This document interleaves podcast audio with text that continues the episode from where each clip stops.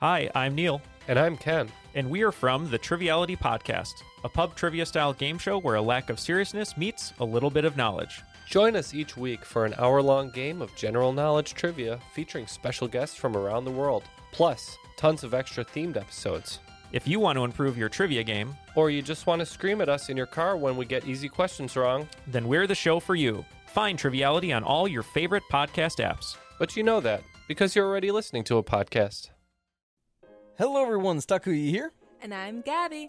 and we are the hosts of History of Everything, a podcast which you can probably guess by the name is, well, I mean, it's about everything. Do you want to know why people thought potatoes were evil and would give you syphilis? Are you curious about all the stories of the terrible and stupid ways that people have kicked the bucket over the years? Do you want to hear tales about all of the different badasses of history and the lives that they had brought to life? Well, if so, then look no further. History of Everything is just the right podcast for you. It's available on Spotify, Pandora, and anywhere else that you get your podcast from. Join us for some fun and just see how weird and wacky history can be. What follows may not be suitable for all audiences. Listener discretion is advised. The world is full of stories. Stories of mysteries, of curiosities,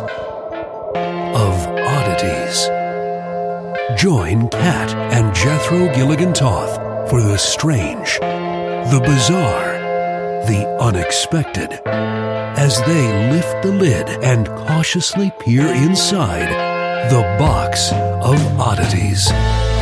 Well, this will be an interesting episode because we're recording it at uh, what time is it now? 11:30 Wednesday in Orlando with Hurricane Ian bearing down on us. Um, it hasn't gotten bad yet. I know by the time you guys are listening to this, it'll be the first of the week. It isn't so bad right now, but they keep changing the forecast like every 10 minutes. It's uh it's upgraded, it's downgraded. Right now, they're saying we're probably going to get about 50 mile per hour winds in the next uh, four or five hours. If I learned anything growing up in Maine with snowstorms week after week, month after month, year after year, uh, you cannot trust a forecast. And so I've just chosen not to look at it. It's like gas prices. I'm not going to do anything about it. So I'm just going to drink my bottled water and count my batteries. You know, my mom used to always say that. Yeah. uh, don't drink your bottled water before you count all your batteries. then she would put bedpans on her feet and clang down the hallway. No, she didn't. I, that was just for comedic purposes. Anyway, it's a pretty spooky atmosphere here. Yeah, it's a little unsettling. I hope we get through the recording. Here we go. From his wallet drew a human hand, shriveled and dry and black, and fitting as he spake, a taper in his hold. Pursued, a murderer on the stake had died. I drove the vulture from his limbs and lopped the hand that did the murder and drew it up the tendon strings to close its grasp. Oh. And in the sun and wind parched it, nine weeks exposed. The taper, but not here the place to impart, nor hast thou undergone the rites that fit thee to partake the mystery. Look, it burns clear, but with the air around, its deadness ingredients mingle deathliness. That is from uh, William Henderson's folklore of the northern counties of England, and he is describing the hand of glory. The Hand of Glory. Gosh, that sounds familiar. You've read Harry Potter, right? I have. Well, that's undoubtedly where you recognize it from. If Oh. you're familiar with the Hand of Glory, chances are you uh, you heard about it in the writings of J.K. Rowling's. But what is it really? According to Wikipedia, it's a very re- uh, real thing. A hand of glory is the dried and pickled hand of a hanged man, often specified as being the left hand because the left hand is considered sinister. Right. Or if the person was hanged for murder, it was the hand used was the hand, quote, that did the deed. History states it had four basic powers. First and foremost, the hand would put to sleep anyone that was awake in the house and render them in a coma like state until the flames were extinguished. Hmm. No, I figured out what it reminds me of. What? Do you remember that movie Hot Rod? There was a, a a punch that could make someone poop themselves. and that's what it makes me think of. It was like a kung fu punch that uh-huh. could. Okay. That's what. It, mm-hmm. That's what it makes me think of. Second, the hand would give light to only the holder, casting all others into darkness, akin to the holder becoming invisible. Third is that any lock could be opened in and around the vicinity where the hand was lit. Oh, that's neat. And finally, it is thought that the hand of glory could burn forever without perishing. Old European beliefs attribute great powers to the hand of glory, but you had to combine it with a candle made from the fat of the corpse that you lopped the hand off of. Oh, okay. It's very specific. And the person had to have died at the gallows. The candle so made, lighted, and placed as if like it was a candlestick in the hand uh, would cause all of those things that I mentioned before to uh, to happen. It had mystical powers. Back in the 18th century, there was a grimoire or a small textbook of natural and Kabbalistic magic. It was called La Petite Albert. It was distributed to small towns by peddlers. They would carry it around in their like saddlebags and and pass them out. Saddlebags. It was uh, at the time considered a phenomenal publishing success, and even though it had a reputation of being associated with the dark arts, Okay. people would line up for it. In La Petite Albert, there are many spells and incantations. It kind of like I, I think of it as kind of like Poor Richard's Almanac for devil worshippers. okay. Here are Petite Albert's more detailed instructions for creating a hand of glory. Here's the recipe. Get a get a notepad. Write this down. Halloween's coming. I've got it in my saddlebag. Take the right or left hand of a felon who is hanging from a gibbet beside a highway. Wrap it in part of a funeral pall. Can just anyone do this? Yeah. Anyone can just Yeah. stop by and snag a criminal from the side of the road and If, if you have the uh, dismember their body. in those days, yeah, you could just go and, and do that. just take someone's body. Yep. All right. Well, if it was a criminal, you could. Right. People actually fought over the blood of a decapitated criminal because it was considered medicinal.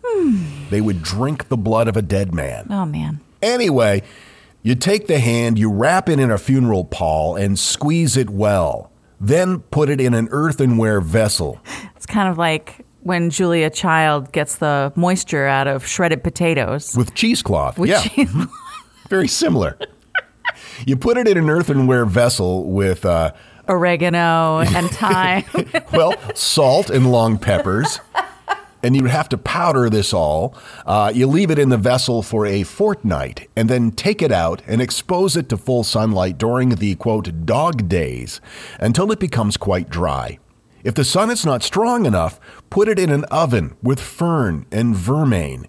Next, make a kind of candle from the fat of the felon. Mix it with sesame, pony, and virgin wax. You then take the candle and you put it in the uh, hand of glory. I'm not really sure what virgin wax is. I made the mistake of Googling it. It was no help at all. That sounds like a mistake. Mostly what I got was instructions on how to give a Brazilian to a person who's never had sex, uh, mixed in with photos of Steve Carell getting his chest waxed in the movie 40 Year Old Virgin. Kelly Clarkson. Neither of these were helpful. No. There are many different recipes. They're all kind of similar. Another one from a 16th century text says uh, it's the hand of a man who has been hung and is prepared in the following manner wrap it in a piece of winding sheet, drawing it tight so as to squeeze out what little blood may retain, uh, remain. Okay. Then place it in an earthenware vessel with saltpeter, salt, and long pepper, all carefully and thoroughly powdered. Let it remain a fortnight in this pickle till it is well dried. Then expose the hand in the dog days till it is completely parched. Or, if the sun be not powerful enough, dry it in an oven heated with uh, ferns and vermain. Next, you make the candle out of the fat of the of the uh, hung man and uh, mix in that virgin wax, also sesame, and then deep fry it. The hung man and the virgin Mm-hmm. wax. Or virgin wax.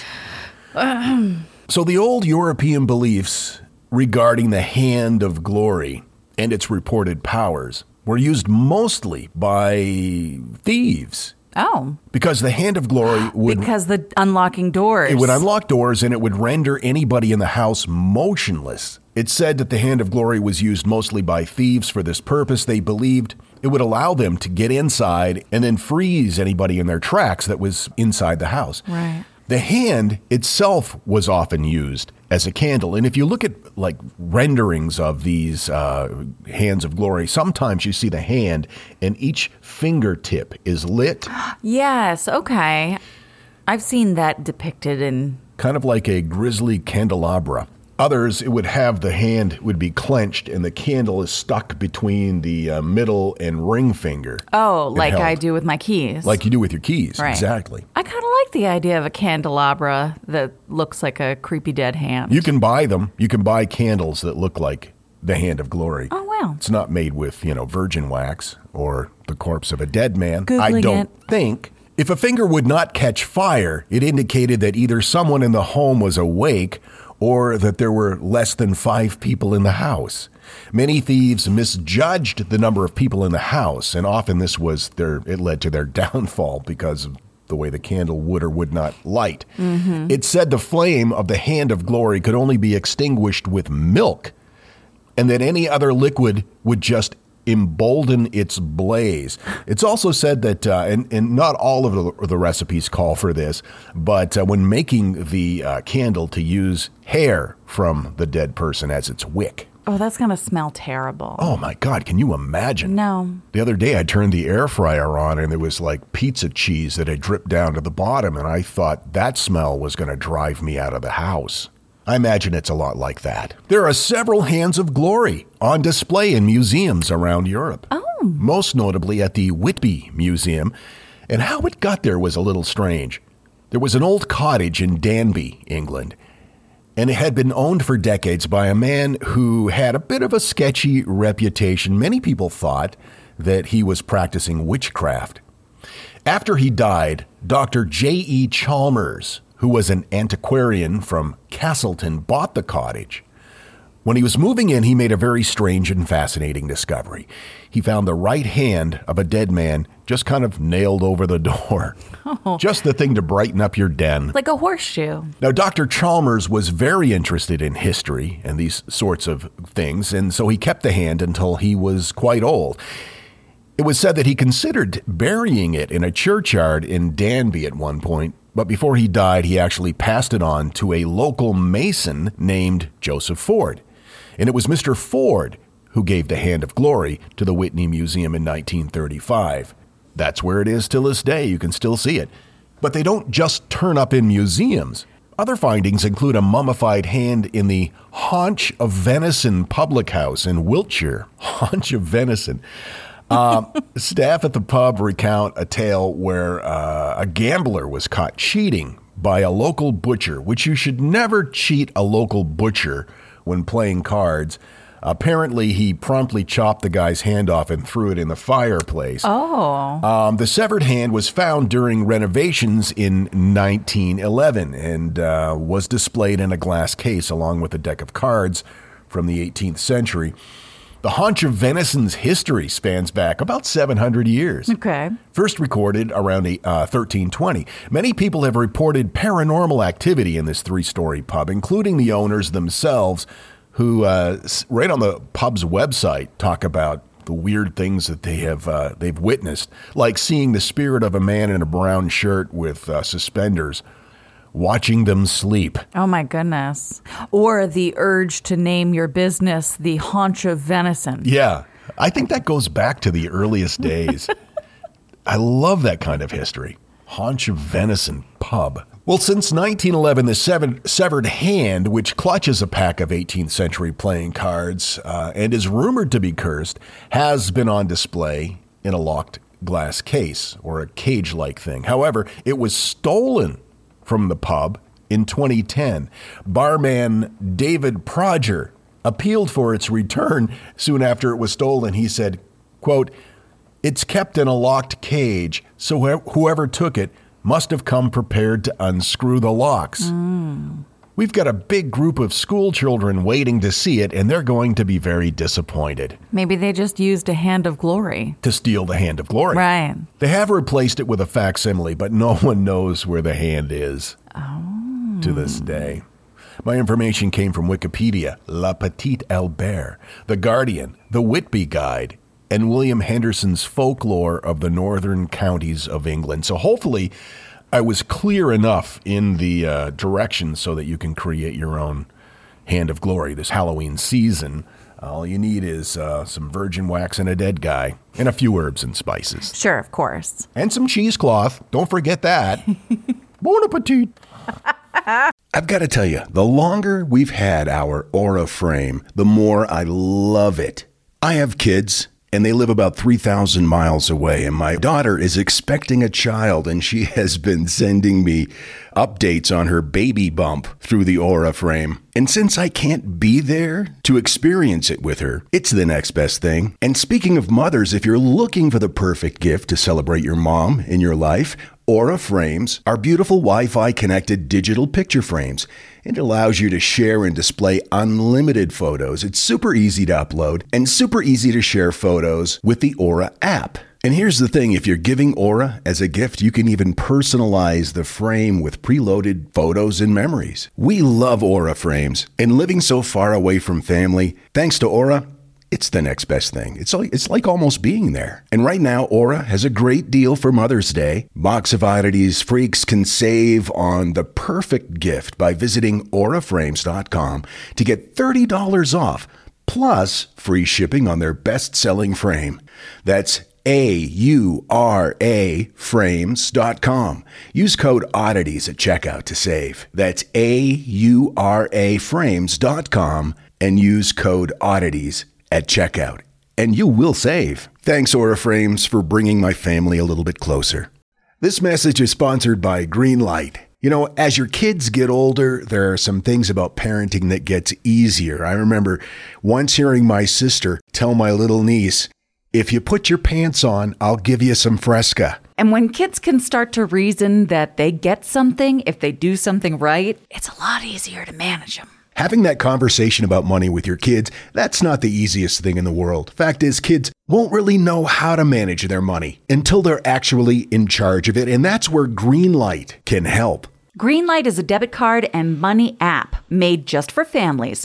Parents can send money to their kids and keep an eye on the kids' spending and savings, while kids and teens build money confidence and lifelong financial literacy skills. Your kids will learn how to save, invest, and spend wisely thanks to the games that teach kids skills in a fun, accessible way. When I was a kid, I had expected chores and then I had bonus chores. And bonus chores were where I earned money. And so if you're thinking like, hey, my kid should be doing stuff around the house, yeah, no, you're not wrong. But maybe there's extra ways that they can learn how to be a successful financial money person. What was one of the bonus chores that you had to do? Rub my mom's feet. And what did that pay? I don't know, like a quarter or something. Millions of parents and kids are learning about money on Greenlight. It's the easy, convenient way for parents to raise financially smart kids and families to navigate their life together. Sign up for Greenlight today and get your first month free when you go to greenlight.com slash oddities. That's greenlight.com slash oddities to try Greenlight for free. Greenlight.com slash oddities. And now, that thing in the middle. In October of 2013, a grieving Sarasota man was questioned by police after he was observed sprinkling the ashes of his deceased fiancee at the Lens Crafters inside Westfield Southgate Mall. The man said that he was just spreading the ashes in places that had been very special to the dead woman. Hi, Kat and Jethro, longtime listener. I think you were only on episode three when I found you, but recently I had what I think counts as my first box of oddities effect. I've been listening nonstop lately in an attempt to catch back up, and recently I had you playing in my earbuds as I was walking into the grocery store. Kat was telling some true crime story while I walked into the store and went to grab the shopping cart, and I swear the second both of my hands touched the handle, Kat said, So anyway, they got his fingerprints off the shopping cart. The other supermarket shoppers in my general vicinity probably saw me jerk both of my hands back from the cart as if it burned me, and then immediately look around with a panicked and guilty look on my face as if the cops were after me. I love it. He goes on to say, My father was recently in a motorcycle accident, and having you all to listen to while I've been staying by his bedside has been a great comfort to me. Thank mm-hmm. you. Sincerely, Aaron. Thank you, Aaron. Emily sent us a message. Hey, so I was listening to someone mention on the box about ICD 10 codes, and I remember you talking about them before. Well, I am a medical coder, and when I was in school, I remember seeing the list of the top 16 most absurd ICD 10 codes out there. and of course, I've never forgotten it. This was 2015, so I'm sure there's a lot more now, but I thought y'all might get a kick out of this list. And remember, it had to have happened to come up with the code. I'd love to see if y'all could find any stories here. I do want to mention that subsequent encounters don't necessarily mean that the incident happened twice. It could mean the patient is still getting treatment for the initial injury. So that's good to note. Oh, yeah. That, Okay. you know, maybe knitting accidents don't happen as often as they seem to. They're just noted several times because the same person's coming in more than once. Not a repeat knitting injury offender. Brooke tagged us on Facebook. Thanks, Box of Oddities podcast. I'm sitting in the coffee shop on my lunch at work and thought my Bluetooth headphones were connected, but no. And it's on full volume, and the first thing Jethro says is, Yo, baby, that ain't dick meat. uh, you're welcome, Brooke. I'm sure you got the table at the coffee shop to yourself. Want to learn how you can make smarter decisions with your money? Well, I've got the podcast for you. I'm Sean Pyles, and I host NerdWallet's Smart Money Podcast. On our show, we help listeners like you make the most of your finances. I sit down with NerdWallet's team of nerds, personal finance experts in credit cards, banking, investing, and more. We answer your real-world money questions and break down the latest personal finance news. The nerds will give you the clarity you need by cutting through the clutter and misinformation in today's world of personal finance. We don't promote get rich quick schemes or hype unrealistic side hustles. Instead, we offer practical knowledge that you can apply in your everyday life. You'll learn about strategies to help you build your wealth, invest wisely, shop for financial products, and plan for major life events. And you'll walk away with the confidence you need to ensure that your money is always working as hard as you are. So turn to the nerds to answer your real world money questions and get insights that can help you make the smartest financial decisions for your life. Listen to NerdWallet's Smart Money Podcast wherever you get your podcasts. When Johann Rahl received the letter on Christmas Day 1776, he put it away to read later. Maybe he thought it was a season's greeting and wanted to save it for the fireside. But what it actually was, was a warning, delivered to the Hessian colonel, letting him know that General George Washington was crossing the Delaware and would soon attack his forces. The next day, when Rahl lost the Battle of Trenton and died from two colonial Boxing Day musket balls, the letter was found, unopened in his vest pocket. As someone with 15,000 unread emails in his inbox, I feel like there's a lesson there. Oh well, this is The Constant, a history of getting things wrong. I'm Mark Chrisler. Every episode, we look at the bad ideas, mistakes, and accidents that misshaped our world. Find us at constantpodcast.com or wherever you get your podcasts.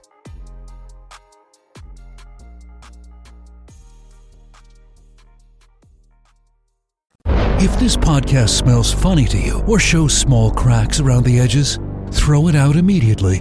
It may be past its freshness date. This is The Box of Oddities. All right, sweet girl, what you got for me? In 1977, Arkansan Charles B. Pierce produced an R rated horror film called The Town That Dreaded Sundown. It starred Academy Award winning actor Ben Johnson, Dawn Wells of Gilligan's Island, and Andrew Prine. The plot A small community of Texarkana gets back to normal life after World War II, while a berserk killer terrorizes the border town. Though many laud this movie as one of the champions of the nascent slasher film genre, the reviews are meh. The scariest thing about this movie is that it was based on real events. It started on February 22nd, 1946. Jimmy Hollis, who was 25 at the time, and Mary Jean Larey, who was 19, had gone on a Friday night date to see a movie and then went to park on a local lover's lane. The term park grosses me out, and I think we've talked about that already. Mm-hmm. The couple were chatting innocently, I assume, because I've not been told otherwise about specific activities that they were doing, nor is it our concern. After After about 10 minutes of whatever it was they were doing, a man walked up to the car, shining a flashlight inside, momentarily blinding the couple.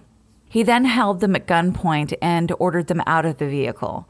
The man was wearing a white sack over his head Oh my God. with yeah. eye and mouth holes cut crudely into it. I don't want to kill you, fellow, so do what I say. The assailant then told Hollis to remove his pants and then beat him about the head with his gun, cracking the young man's skull. He then told Mary Jean Larey to run. Larey tried to escape, but the assailant caught up with her, beating her as well and assaulting her. He then ran away when he saw the approaching headlights of a car. After the assault, Larey ran about a half mile to a nearby house. She woke the residents inside and phoned the police. Hollis had regained consciousness and had alerted a passing motorist as well. Larey was hospitalized overnight for a head wound. Hollis was hospitalized over several days to recover from multiple skull fractures. The couple had very different descriptions of the attacker, though. Law enforcement repeatedly challenged Larey's account and believed that she, and maybe Hollis as well, knew the identity of the attacker and that they were covering for him. What? Why? Okay. Why would you do that anyway? The investigation went nowhere. A month later, authorities found the bodies of 29 year old Richard Griffin and 17 year old Polly Ann Moore. The two had been on a date, having dinner with Griffin's sister, and then going to a well known lover's lane. Both had been shot in the back of the head. Richard was found between the two front seats on his knees with his head in his hands.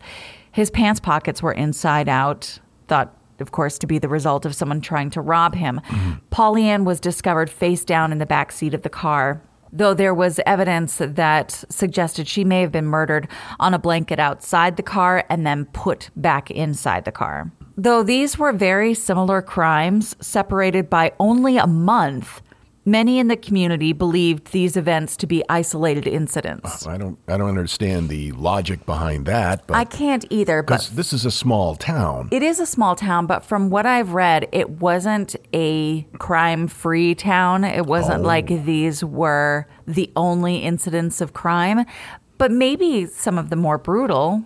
I would think so. I would hope so. April 14. Now, this is again about a month later. Teenagers Paul Martin and Betty Jo Booker were found dead in Spring Lake Park after a band performance at the Veterans of Foreign Wars Club, where Betty Joe had played saxophone. Their bodies had been pulled away from the car. Martin had been shot four times. Booker's body was found two miles from Martin's body. She was laying behind a tree on her back, fully clothed, posed with her right hand inside the pocket of her buttoned overcoat. Booker had been shot twice, once through the chest, once through the face. She was only 15 years old. oh my old. God. Now, in each of these incidents, a pistol was the weapon used, and they knew at the second two events, specifically, it had been a 32. Police began patrolling secluded roads and lovers' lanes. And after this last event, Texarkana was on high alert. People were buying weapons and booby trapping their homes. The press was calling these incidents the Texarkana Moonlight Murders. But because the assailant seemed to strike and then vanish, he was also dubbed the Phantom Killer by a local newspaper, which again, neither of these I think really encapsulates what was really going on here. And I might suggest the cowardly baby killer yeah, or something along those Moonlight lines. Moonlight Killer is just. Uh, it's too romantic. Yeah. Yeah. So yeah, the Texarkana baby killer. Yeah. No, I think cowardly should be in there. The cowardly Texarkana baby killer. Yeah. Okay, let's roll with that. Theories were spreading about the identity of the Texarkana cowardly baby killer. The killer's targets of couples and lack of other identifiable motives led to the idea that he was some sort of sex maniac. Suspects were an escaped German prisoner of war, an LA resident who believed he may have committed the crimes while in a coma. Hmm. One young man, a student of the University of Arkansas in Fayetteville, who came from a prominent family, actually ended his own life, leaving a confession, which turned out to be a false lead. Wow. Unclear if he was confused and thought he had actually done it there was a bit of a frenzy going on. Despite the town actually seeming to take this seriously now, the town saw more violence. On Friday, May 3rd, sometime before 9 p.m., Virgil Starks, who was 37, and his wife Katie, 36, were in their home on a 500 acre farm off Highway 67 East. That's almost 10 miles northeast of Texarkana. Virgil was listening to the radio when a 22 caliber round tore through his front porch and hit him. So, if it's the same person, he's using different weaponry, different caliber revolvers or guns. And a different MO. He's Right. going to someone's home. Hmm.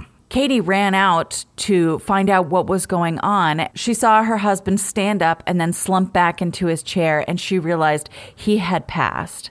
So she ran to a wall crank telephone to call police, but before the phone rang a third time, she was shot in the face. Katie then escaped out the front door Holy crap. and ran to a nearby farmhouse where she found a neighbor, A.V. Prater. Prater shot a rifle in the air to summon another neighbor who helped get Katie to a hospital where she was treated for two gunshot wounds to the face. Oh my God. And she survived. While, of course, this incident was blowing up the fear of the Texarkana cowardly baby killer, it's possible that this killing was done by someone else because, of course, we talked about the fact that the gun that was used was different, the fact that it was done at their home, and this couple was much older. They're a married couple, they're not like sneaking around or whatever. Yeah, it makes very little sense. Police tried baiting the killer by recruiting teenagers to sit as decoys in parked cars while officers waited nearby. Officers volunteered as well to sit as decoys with real partners or sometimes mannequins. That's pretty creepy imagery All in its own, yeah. all on its own. No, you're right. But no arrests were made. In June of that year, police arrested Youell Lee Swinney for stealing cars. But as they drove the 29 year old to the police station, the man asked, Will they give me the chair? That led police to suspect that he had something else going on in his history. Usually, people weren't given the chair for stealing cars. Swinney's wife, Peggy, had said some incriminating things as well, but at the time, the law barred her from testifying against him because she's his wife. Right, right. And that's stupid. Hmm. Also, want to remind you that at this time, police kept challenging that first victim, Larey, about whether or not she actually knew her assailant and was lying about it. well, those were different times. Not helpful. No suspects are apprehended. But even though detectives lacked evidence strong enough to convict Swinney for murder, they did put him behind bars for car theft. He was jailed for life as a repeat offender, but ended up being released in 1973. Youell Swinney died in 1994, and no evidence has come out to prove whether or not he was actually the Texarkana cowardly baby killer. The lack of related murders after he was arrested kind of leads us to believe that he was, in fact, the murderer, or that the real murderer saw that arrest as a way to dip and Right, avoid right. continued suspicion. Though the town that dreaded sundown is purported to be based on the story of the Texarkana cowardly moonlight murderer, many people dispute its accuracy. There was some artistic license taken for sure. And the town of Texarkana shows that movie each Halloween Yeah. in a park near one of the crime it's scenes. it's like a big festival. I saw a documentary on that about how people come from all over the place to watch. It's like a, they they run it at a drive-in or, as you said, like a park. It's an outdoor type of Mm. Yeah. quote festival. It, just seems well bad form. insensitive, tacky. Yeah, Yeah. Ha- Has enough time gone by? I don't think so. No. Like I get a cult film, slasher film, whatever, and it's but it's supposed to be based on real people whose families are still alive. I know, I, I don't know. know. I just I don't like it. especially that 15 year old kid that was that was killed Right. you know that they've got siblings or Oh, yeah. yeah I got my information from Grunge, The Lineup, True Crime Never Sleeps, the Encyclopedia of Arkansas, and of course, Wikipedia. i think during that documentary that that i watched regarding the texarkana cowardly baby killer guy Mm-hmm. They made reference to how that story you know the, lo- the lover's lane element of it evolved into the urban legend about the guy The with the hook. hook Yep. yeah I read the same thing. Interesting. I meant to include that in the end, but I got lost in the mishandling of things and got angry. And it reminded me of Dahmer and the Wisconsin police Yeah. that just yeah really. yeah nah, they're just a couple of gay lovers yeah yeah Anyway, I, I do appreciate how you've just opted out. You're like, nope, I'm not watching this anymore. Yeah, I can't watch Dahmer. No. I mean, you know, I, I don't know. There's just too many, too many levels of. Yeah, it's stuff. like a, a parfait of uncomfortableness. Oh my God! Yeah. So- and, to- and to know that it, it all happened, It did. it's too much. Well, we made it through the episode, and it actually, uh, gosh, it looks like the rain has stopped a little bit right now. But I'm looking at the radar at the at the Doppler, if you will. I wish you'd stop doing that. Um, let me see here. Yeah, we're we're in a little white white patch of uh, storm right now. You can see see that little white dot in the sea of orange. Oh, yeah. yeah. That's where we are right now. um, so we should probably wrap this up because things are going to get a little rough. I think in the next uh, few hours. Thanks for hanging out with us, you guys, and we look forward to seeing you next time. Until then, keep flying that freak flag, Fly it proudly, you beautiful freak. but make sure that it's securely fastened. And so, let it be known that the box of oddities belongs to you, and its fate is in your hands. The box of oddities commits to the telling of stories stories of the strange, the bizarre, the unexpected. We wish to offer our deeply felt gratitude and appreciation for your patronage. TheBoxOfOddities.com. On Facebook at facebook.com slash Box of Oddities Podcast. On Twitter at Box of Oddities. And Instagram at Box of Oddities Podcast. Copyright 2022. All rights reserved. In that old cotton field back here. Nice. Uh, Thank you.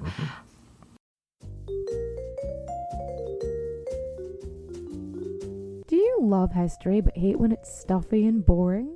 Well, look no further and join me, Katie Charlwood, your friendly neighborhood social scientist and reader of books, as I delve into unsolved historical mysteries, murders by gaslight, and of course, women who have been misrepresented through all time. On Who Did What Now, the history podcast that's not your history class. Listen wherever you get your podcasts.